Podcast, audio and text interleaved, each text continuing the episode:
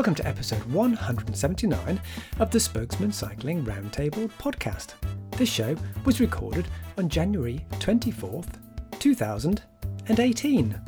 The Spokesmen Cycling Roundtable podcast is brought to you by Jensen USA, where you'll always find a great selection of products at amazing prices with unparalleled customer service. For more information, just go to jensenusa.com slash the spokesman. And now, for a limited time, new customers to Jensen USA who are referred by the spokesman get 10% off one item. Simply enter the spokesman, no spaces, at checkout.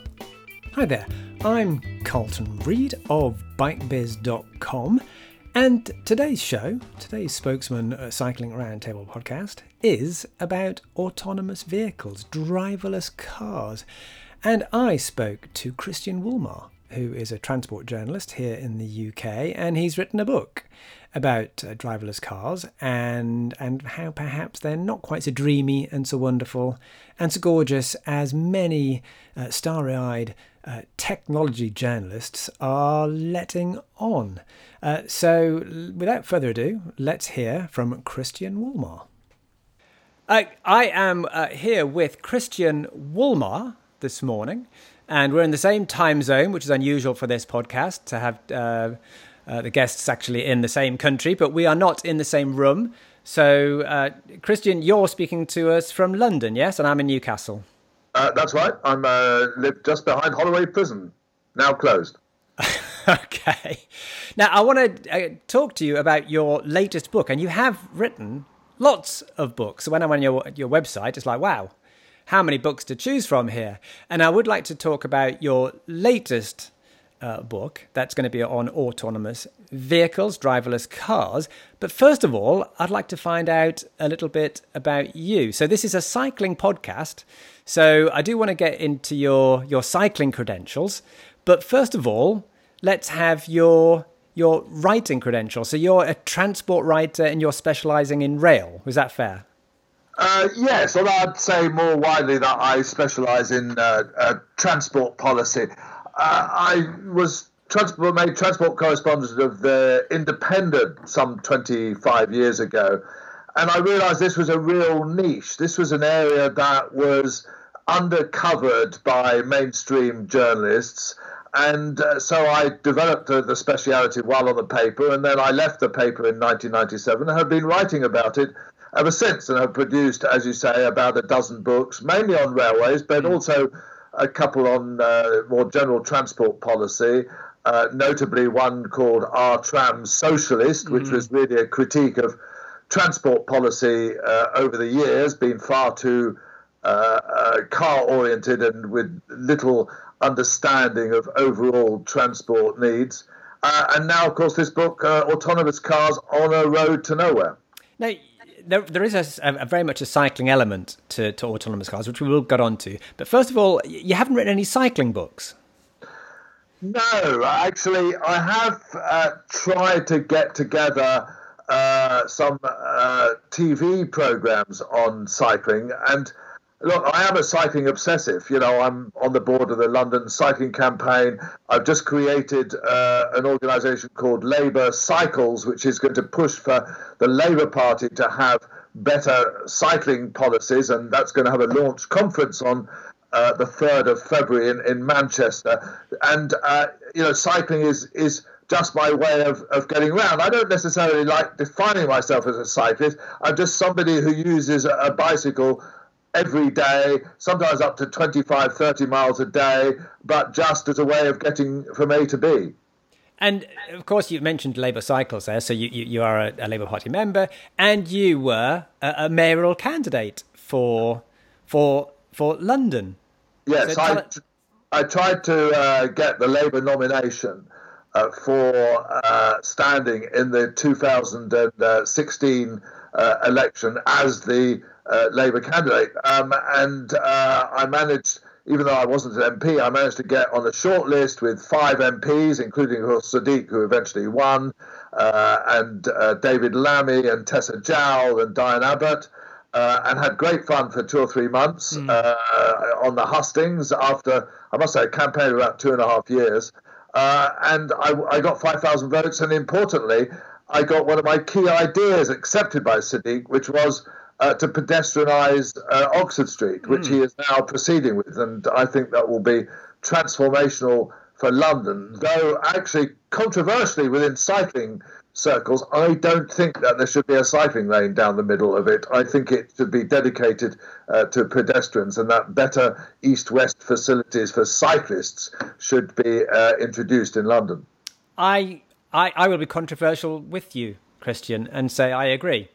Right. Absolutely. You know, you can have access to bikes, and you can you can get cycle parking next to Oxford Street, but you can't really have. It'd be very difficult to, to have it truly pedestrianised if there was a, a, a cycle uh, way right the way through it. Uh, absolutely. I mean, you only have to look at somewhere like uh, uh the embankment on the south side of uh, the river, which has been opened up over the years with lots of tourist facilities like uh, Tate London stuff. Um, and uh, sorry, uh, Tate Modern. And uh, initially, I remember when that first started to be opened up, there weren't very many pedestrians along it, so it was quite possible to cycle. Hmm. Now there's so many pedestrians there that I would never dream of using that as a cycle route. And the same will apply to Oxford Street. You know, there are literally a couple of hundred thousand people hmm. a day walking down it it is madness that they are squeezed out by buses and taxis, mm. but nor do I think they should face the risk of cyclists going at 12, 15 miles an hour down, down the middle. I'm afraid just the sheer volume dictates what uh, mode should be preferred. And clearly, the volume of pedestrians will far outweigh anything else, and therefore it should be exclusively pedestrian I, uh, for pedestrians. I know some cyclists disagree with me, but I'm very uh, uh convinced of that. What about uh, times? Because what happens in Newcastle, where I live, uh, I know you've been here because uh, you've been brought up for new cycling. Um, but there's a street called Northumberland I'm, actually the president of the uh, Newcastle uh, cycling campaign. You are, yes. Yeah. So yeah, Northumberland Street is the main shopping street in Newcastle upon Tyne. It's pedestrianised. It used to be the A1. It was the Great North Road. So it was the, the absolute natural route for anybody to, to take. It was pedestrianised in stages. And technically, you're not allowed to cycle along it. Yet at night, where there's no people, it, it doesn't make much sense not to cycle on it. So I kind of, my own ethical, uh, moral quandary on this is if there's thousands of people milling about during the daytime, I'm not going to cycle up there. If at night there's very few people up there, I will cycle up there. So is that potential for uh, Oxford Street? You could have a, you know, through the daytime, no, you can't use it. Or is it so heavily populated, you'd have to have cyclists not on there full time? I think that's a perfectly workable solution, uh, except I think we'll have to give it a little bit of time first and see what sort of nighttime economy will Oxford Street develop? Mm. At the moment, it's pretty dead once the shops uh, close, and, and there isn't much going on. And actually, uh, there's a bit of road traffic, and uh, it, it's a bit of a sad place, actually. Mm-hmm. Will there be a big nighttime economy? Will it will it kind of allow the West End to spread out a bit? Which I hope it does, actually. And if so, you know, will there be restaurants setting up tables across the, the street, and uh, you know, will there be trees planted, and the whole thing actually uh, become such a pedestrian area that you won't want anybody to, to go through it. So I, I would initially say, uh, you know, let's just close it off and, and see what develops, and then uh, adapt it uh, later on. I think the key is initially getting the, the buses and uh, the taxis out. I must say, look, I was at a, a Labour Party meeting uh, yesterday. I'm, I'm, actually trying to be a candidate in cities of London and Westminster, and it was the hustings, and uh, I, my ear was bent very ferociously by a couple of people who lived in Fitzrovia and said, "Oh, this is going to be a disaster. We actually have to stop it. It's going to be terrible. Uh, you know, we're going to get all the pollution." And I made the point that actually Oxford Street pedestrianisation is going to happen because mm. it's impossible for it not to, given the arrival of Crossrail and, in fact, the mayor as, as, a key pledge. What they have to do is make sure that they get the, the best possible solution for local residents as well. And my my view would be that that would be a creeping, gradual extension of pedestrianised areas or you know uh, uh, roads which are created as dead ends to stop uh, cars going through, and you would over time. Uh, extend the area so that uh, you wouldn't get very many cars uh, in the general district, but that will take years. Well, that's a good segue into your book, in that there's a dilemma coming up. Uh, lots of cities are are uh, in effect doing what you just said there. They are extending the no car zones, and yet the autonomous car champions, of which billions have been spent by, you know, by Google, by Apple, uh, by all of the, the car companies, are in effect going the opposite way. That they assume they're going to get into into city centres because it's going to be this this safety nirvana because it, they'll no longer kill pedestrians and cyclists because there's their computer algorithms driving them. So let's get into your book. So you've you've just published, or no, it's the London Publishing Partnership, I should say, has just published your book, which is called Driverless Cars on a Road to Nowhere. Uh, published on January the 18th. It's £9.99. Uh, I've read it. It's an excellent book. Um, uh, the, the, the basic premise of that book, Christian, is that there is no future for these these autonomous vehicles, despite all the hype. Uh, yes, uh, I, I, think that uh, the whole idea has been developed not because there's any great demand for driverless cars, but because uh, the technology companies. Uh, have uh, got all this footloose capital that they don't quite know what to do with. They have got too much money developed because of their monopoly position. And the auto manufacturers are terrified uh, that they need the, the next uh, new thing and they don't want to, to miss out. So, uh, together, they have uh, developed this concept, this idea of driverless cars as being the future of transport in our cities. But I think it is deeply flawed. There is no great demand for it. Uh, and uh, I think technically, uh, I think it's much more difficult than they imagine. I think we can discuss this, but I think they're finding that out. Mm. Now, in, in the book, you, you, you describe yourself as not a Luddite. So you're not an anti technology person per se. This is not, you know, just trying to stop uh, progress if, if that is what these things represent. However, with your your absolute intimate knowledge of rail history, you will know that there were people saying at, in the 1820s 1830s saying we could never have people traveling you know over 15 miles per hour they will explode. Uh, rail is doesn't have a future.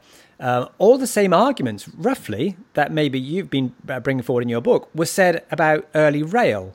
So do you recognize that maybe you are being a luddite and maybe there is a future and, and, and you're on the wrong side of history not the not the driverless cars people uh, no, not at all. Uh, I, I, of course, all new transport technologies kind of attract opponents, uh, but not all transport technologies necessarily develop into uh, widespread use. One can think of all sorts of things like monorail, like maglev, like mm. you know possibly jet the jetpacks that uh, people were supposed to wear uh, when I read the Eagle kind of uh, comic 50 years ago, and that they were going to we were all going to have jetpacks that would transport us around towns.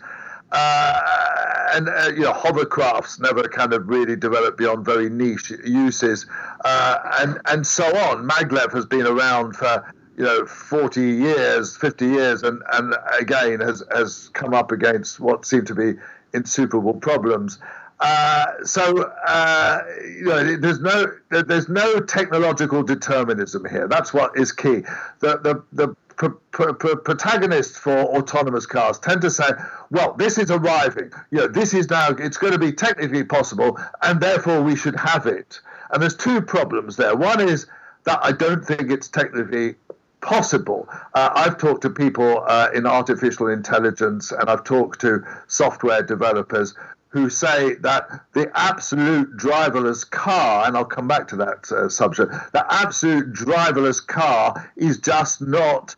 Uh, technically feasible. It will need far too mem- too much memory. It will need far too much uh, computer power to be able to uh, cope with all the demands of say, driving down a, a, a, a busy uh, high street. And then the, the, the, second aspect of that is, uh, uh, you know, the fact that we don't really want this. Uh, you know, there, there, there is no kind of necessary demand for it. People like driving their cars. I find that rather strange living in the centre of London. I never mm. drive my car uh, except uh, uh, when I have to take a suitcase somewhere or something.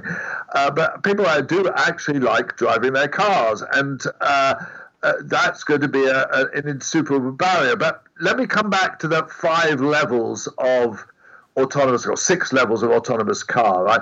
Um, there's a series of levels which starts with level 0, which has virtually no level, no autonomy at all, up to level 5, which doesn't actually have any controls, which is entirely autonomous. You have no uh, access to the controls except possibly a stop button, right?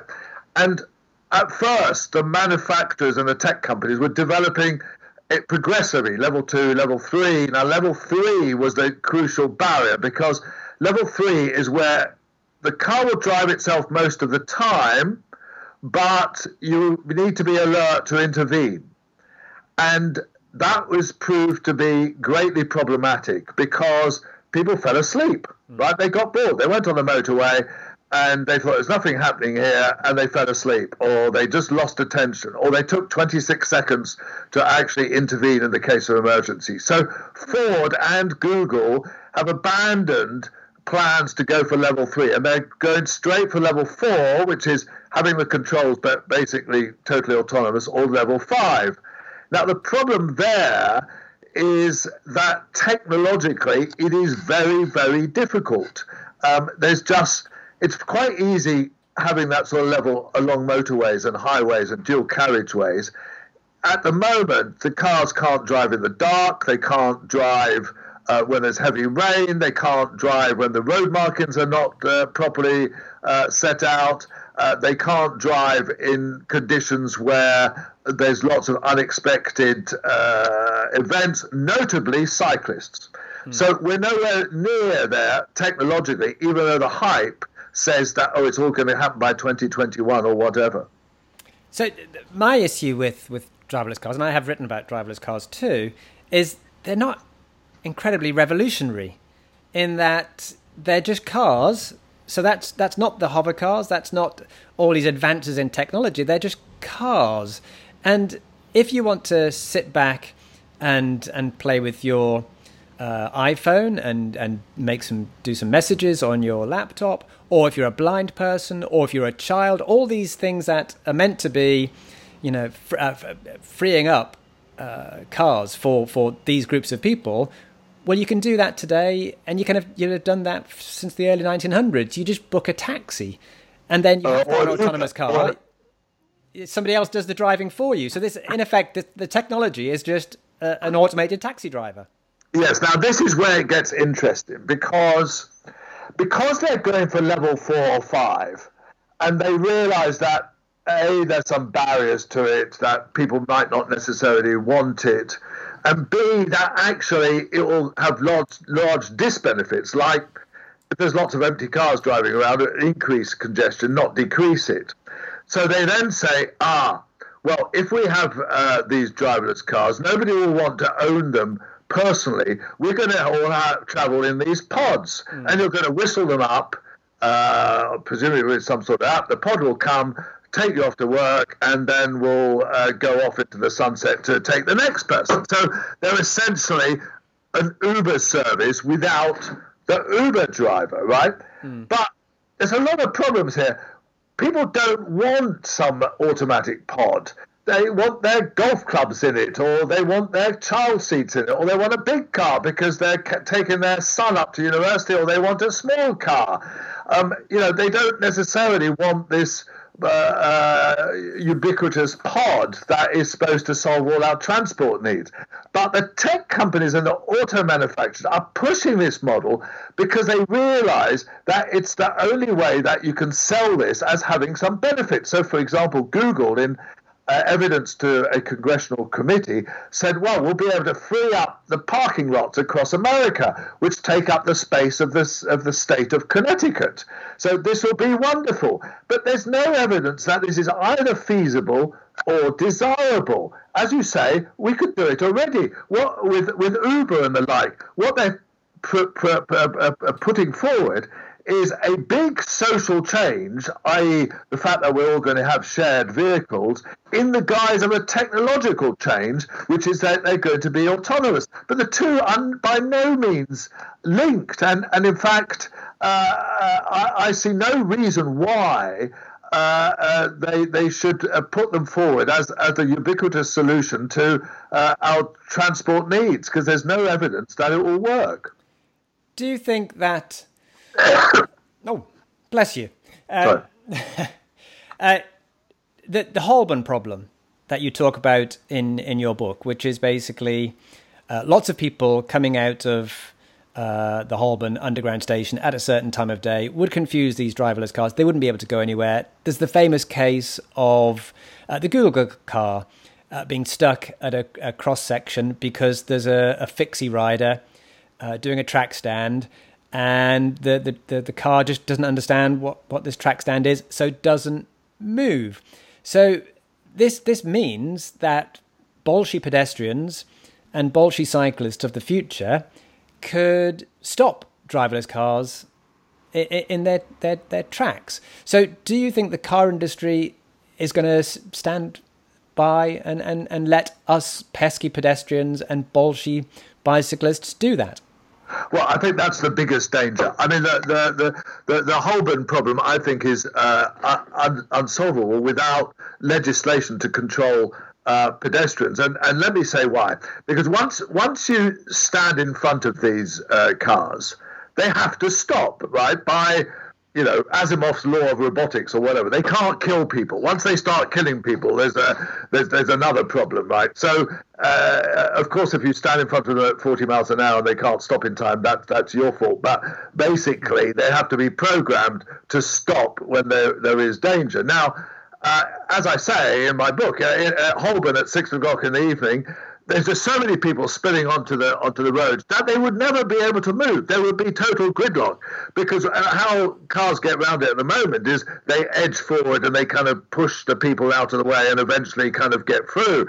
Now, I don't think driverless cars could do that. They couldn't drive at people who are quite near them uh, uh, physically. You can't then sort of edge towards them. You can't hoot them because you won't have any controls, and it will be absolutely impossible. So, as you suggest what the result of that might be is that we'll get legislation to say, oh, you absolutely can't jaywalk. It becomes a, a criminal offence to, to go on the road without uh, a green light to allow you. We're going to fence off vast swathes of uh, uh, road because the driverless cars have to be given priority.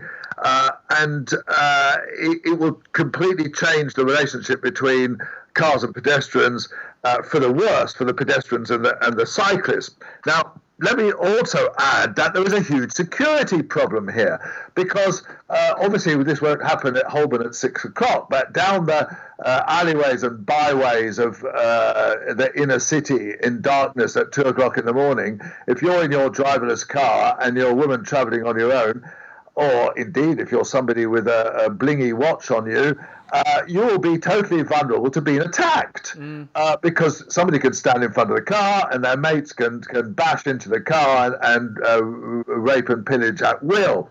Now, when I put this on a radio program to Paul Newman, who's one of the real protagonists of this, Professor Paul Newman of, of I think it's called Oxford uh, Robotics, uh, uh, I put this idea and said, look, you know, uh, there is a real security issue here. He said, "Oh, that's just absolute nonsense, just absolute ludicrous suggestion." He said, uh, "You know, they'll be these cars will be monitored and they'll film the people and and, and they'll get caught and uh, it will never happen."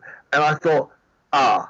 So, if that's your best answer to what I think is an absolutely fundamental problem, I think an absolute insolvable problem for these blasted cars, then uh, you really kind of expose the fact that you haven't thought through these issues.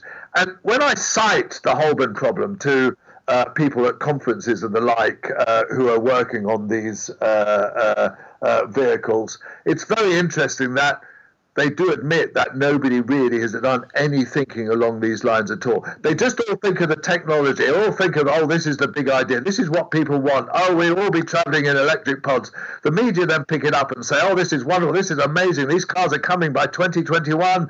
Uh, they're going to be flooding, they're going to be putting all the truck drivers out of, of work and blah, blah, blah. And it's all absolute nonsense. Now, let me just add one thing about cyclists because you talked about that Fixie story, which they they apparently. Uh, Google now say, well, they would solve that problem, and and uh, the uh, artificial intelligence would be able to identify that person. But uh, these driverless cars do not like cyclists.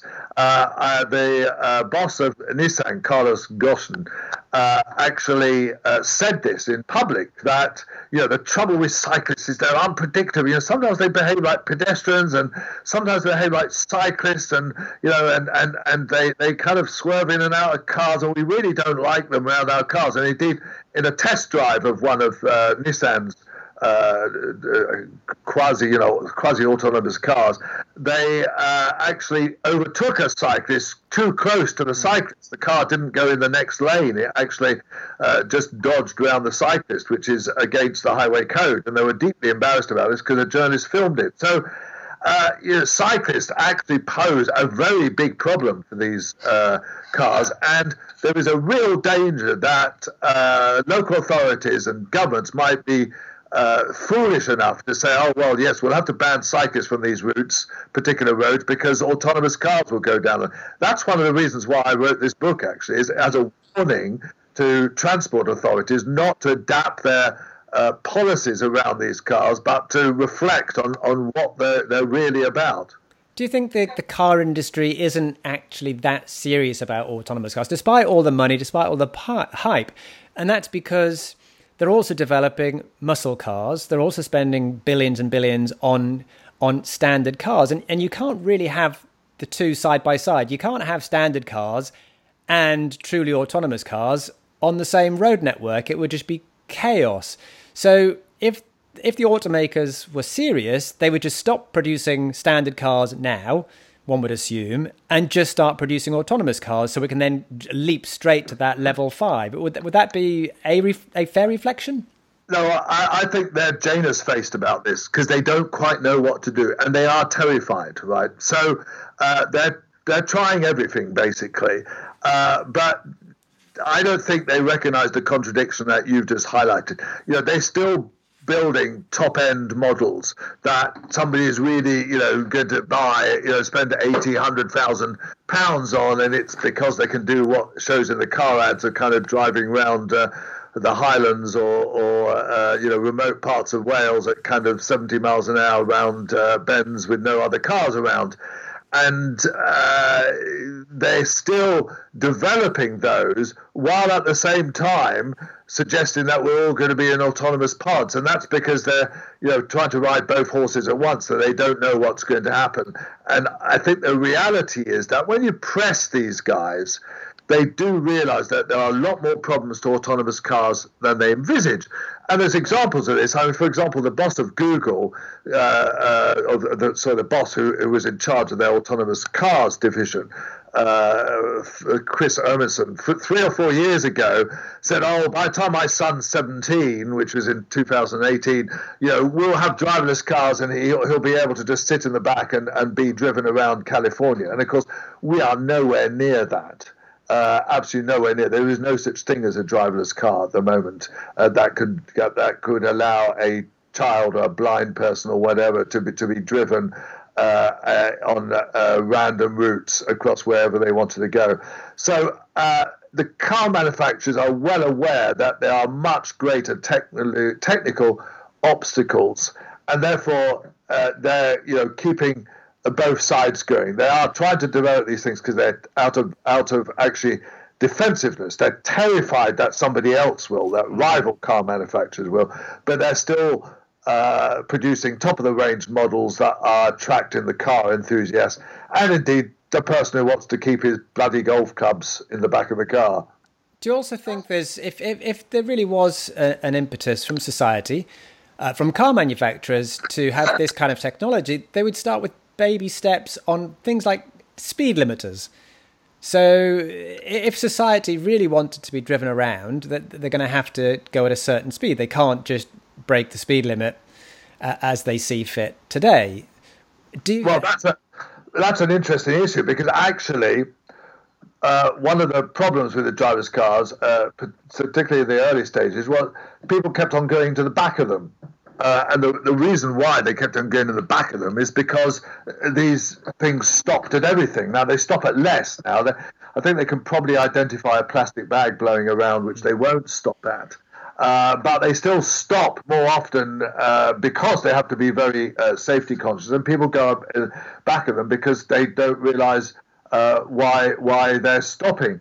So there is the, the, the issue of, of, of, of, safety kind of constrains their development, and they then kind of suggest, well, maybe they'll have to break the speed limits or, or have to break the laws because everybody around them is breaking the speed limits and breaking the laws. And if they pootle along at uh, uh, at, at 55 miles an hour on an American highway and everybody's going 65 miles an hour, uh, they'll have to be programmed to be able to break the law. But once you program to break the law, you then open up a whole different can of worms about what happens in accidents if they've been breaking the law and so on. And does the software uh, engineer get uh, sued and prosecuted, or does the the quotes unquote driver get prosecuted? So hmm. you get into all sorts of issues there. Let me just take that.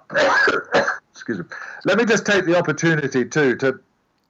Uh, debunk the safety issue. Uh, one of the uh, tweets I keep on getting back when I go on about driverless cars, oh, but they're going to be much safer. You know, they're going to be. Uh, we we kill, you know, one and a half million people a, a year across uh, the planet. You know, we could be much safer. Well, my answer to that is we could make sure that cars are much safer now. As you say, speed limiters. Uh, much greater regard for pedestrians, universal 20 mile an hour uh, uh, far greater control of, of what cars can do, bigger fines uh, on on people who uh, break the law, and so on and so on. Uh, and let's do all those things first, and then see what the road death toll is. And then also, there was a question are these driverless cars really going to be safer? They're very stupid. There was this wonderful example a few weeks ago when there was this driverless bus in, in Las Vegas and uh, it, it, was being tested, and uh, a truck reversed into it. Now, the truck reversed into it because the driverless car realized that the truck was reversing and it stopped. But because there was no driver to sound the horn and no driver to reverse away from the truck, the truck just kept on going, hadn't seen the, the bus, and reversed into it. Now, everybody said, oh, that was the truck driver's fault because he reversed into the bus. But actually, it's also uh, the bus's fault because it's stupid. Uh, if they had a driver in control, they would have sounded the horn, as I say, or they would have reversed, or they would have tried to somehow warn the truck of, of the impending crash. So these things are very stupid. They're not actually clever. And so there's no guarantee that they'll necessarily ultimately be safer. Mm. On, on, on a similar topic, there's a, a thing called the it's, it's sort of KPMG, uh, it's, it's, the AV Readiness Index. Have you seen that? Uh, no, no, I haven't. No. Okay, so K- KPMG, uh, a large consultancy firm, uh, their head of infrastructure uh, has done this. Uh, I think he's done it for at least a couple of years, but the, the latest one's just come out, and it's everything that you say in your book is you know what they, they say about uh, it's a revolution it's going to increase safety. All of these kind of like topics came out in the oh, i think i read that. I did read that for my book. Yes i saw that that paper. Yes. So yes. every single you know trope came out about that. But i yes. actually spoke to so the, the author of this is richard threlfall which you you might have actually talked to him uh, in his previous life because he was the private secretary uh, to the uk transport secretary back in the 1990s, is in charge of all sorts of infrastructure things even now. So he's one of these major proponents of uh, autonomous vehicles. He's written this report, and interestingly, it, it, it the, the, the readiness index goes to all the countries around the world where it's most likely that autonomous cars, uh, autonomous vehicles will, will be uh, uh, tootling along. And the one that comes out on top is, and it's not relatively unsurprising, really, is the Netherlands. Uh, when you delve into it, uh, one of the reasons, or many of the reasons, are uh, uh there's all these called these pillars uh, of, of what the country's got to have, uh, and one of them is just charging points and infrastructure. And of course, the Netherlands has got an amazing transport networks. It's got fabulous motorways, fabulous roads for, for, for fast motoring if that's what you're into, and of course, it's got separate cycleways. So I, I spoke to him and I said, "Did did you actually include uh, cycleways in your index? In the fact that you know the Netherlands will be a good place for AVs because you aren't going to have any cyclists in the way because they're all channeled onto to separate cycleways." He said, "Well, we we didn't." But he did then say that in the future, I'll actually quote quote what he said here. So he said, "What I should note is that AVs should, in theory, allow road lanes eventually to become narrower, because AVs should be able to navigate much closer together. That in turn should free up space, which is currently assigned to vehicles, creating the possibility of much more extensive networks of cycle lanes being created alongside the carriageways. So, Christian, shouldn't we be welcoming these that's my phone going off. I'm going to stop that. Shouldn't we be welcoming these things because in the future we could actually have the Netherlands? No, we, we could is, also have. This is one of these nonsenses, right? Why should cars be able to go closer together? Uh, because uh, they're autonomous. Uh, okay, uh, the, the, the notion is that because the, the, the, computer can, can read exactly the distance in front of the car that the, the next car is going, and the, there'll be a slight uh, uh, improvement over human performance. Although, you know, if you drive in Italy, you'll find that uh, they drive bloody close together all the time. But uh, uh, I've seen articles that say, well, these driverless cars will be able to drive a few foot apart at 80 miles an hour. Well, they won't. Uh, this is ridiculous. I mean, there, there is no uh, you know, the laws of, of physics do not change. If you're going at 80 miles an hour, you have to allow a certain amount of space to the car uh, in front of you because if it stops suddenly because of a blowout, because it hits the central barrier, because uh, uh a dog runs in front of it, or uh, or, or, whatever. Uh, of course, you have to still have the same distance. So this is another of these there is no evidence that the, the, the, the lanes will be able to be narrower and uh, uh, nearer together. Quite apart from that, just as a side, by the way, because if if you had all autonomous cars driving in these lanes, you'd need much more roadworks because they would drive in exactly the same place all the time. And just as you get in bus stops sometimes, you'd get great big craters to where the, the, the wheels would go all the time. So they'd have to close the roads all the time to actually repair them. So, uh, or you'd have to build much more expensive roads. I mean, this is again one of these unchallenged assumptions which these people make without any kind of overriding consideration of, of wider issues. And it just, uh, to be honest, I mean, it's why I wrote the book and why the book is actually fairly angry because all these very, very clever people, I'm sure a lot of them are cleverer than me, don't actually think out basic issues about you can't drive near each other at 80 miles an hour because you'd have the hugest pile up in the world if something went wrong to the car in front. Christian, can't, can't we just humour them and say, okay, this is the future. Uh, cyclists are, are clearly can't can't be on the same roads as autonomous vehicles. So why don't you build the Dutch style cycle networks first? And then get autonomous cars. You know, in, in 15 years' time, we agree we, we should have them, but let's have the networks first for cyclists. yes, I'd love that, but I can't see Philip Hammond uh, uh, agreeing to that. And instead, Philip Hammond kind of says, oh, there'll be driverless cars by uh, 2021, and we must uh, spend large amounts of British taxpayers' money on, on developing and then uh, accommodate them on our roads through all sorts of new legislation and insurance regulations and, and the like. Um, so that's a that's a, a, very nice idea, Carlton, but I don't uh, think it's going to happen. So is that another way, another reason why th- this is potentially not the real future? Because they're not really planning for it. If they were planning for these things, they would be getting cyclists off the road by by by building these networks now. So if they're not, well, they're not really serious. I I think that's right. Actually, I I, I think they've got no conception of how to deal with this, and uh, you know, the, the very point of my book is to is to is to raise wider issues and, and stimulate the debate. Let me let me give you an example. I, I got asked by the Road Safety Officers uh, annual conference uh, to to speak in a debate. It's great, and I'd, I'd love to do this uh, again in various other places uh, to debate with uh, a supporter of driverless cars. We had 10 minutes each. And so I used my 10 minutes to pretty much set out what I wrote in the book and which we've discussed uh, so far.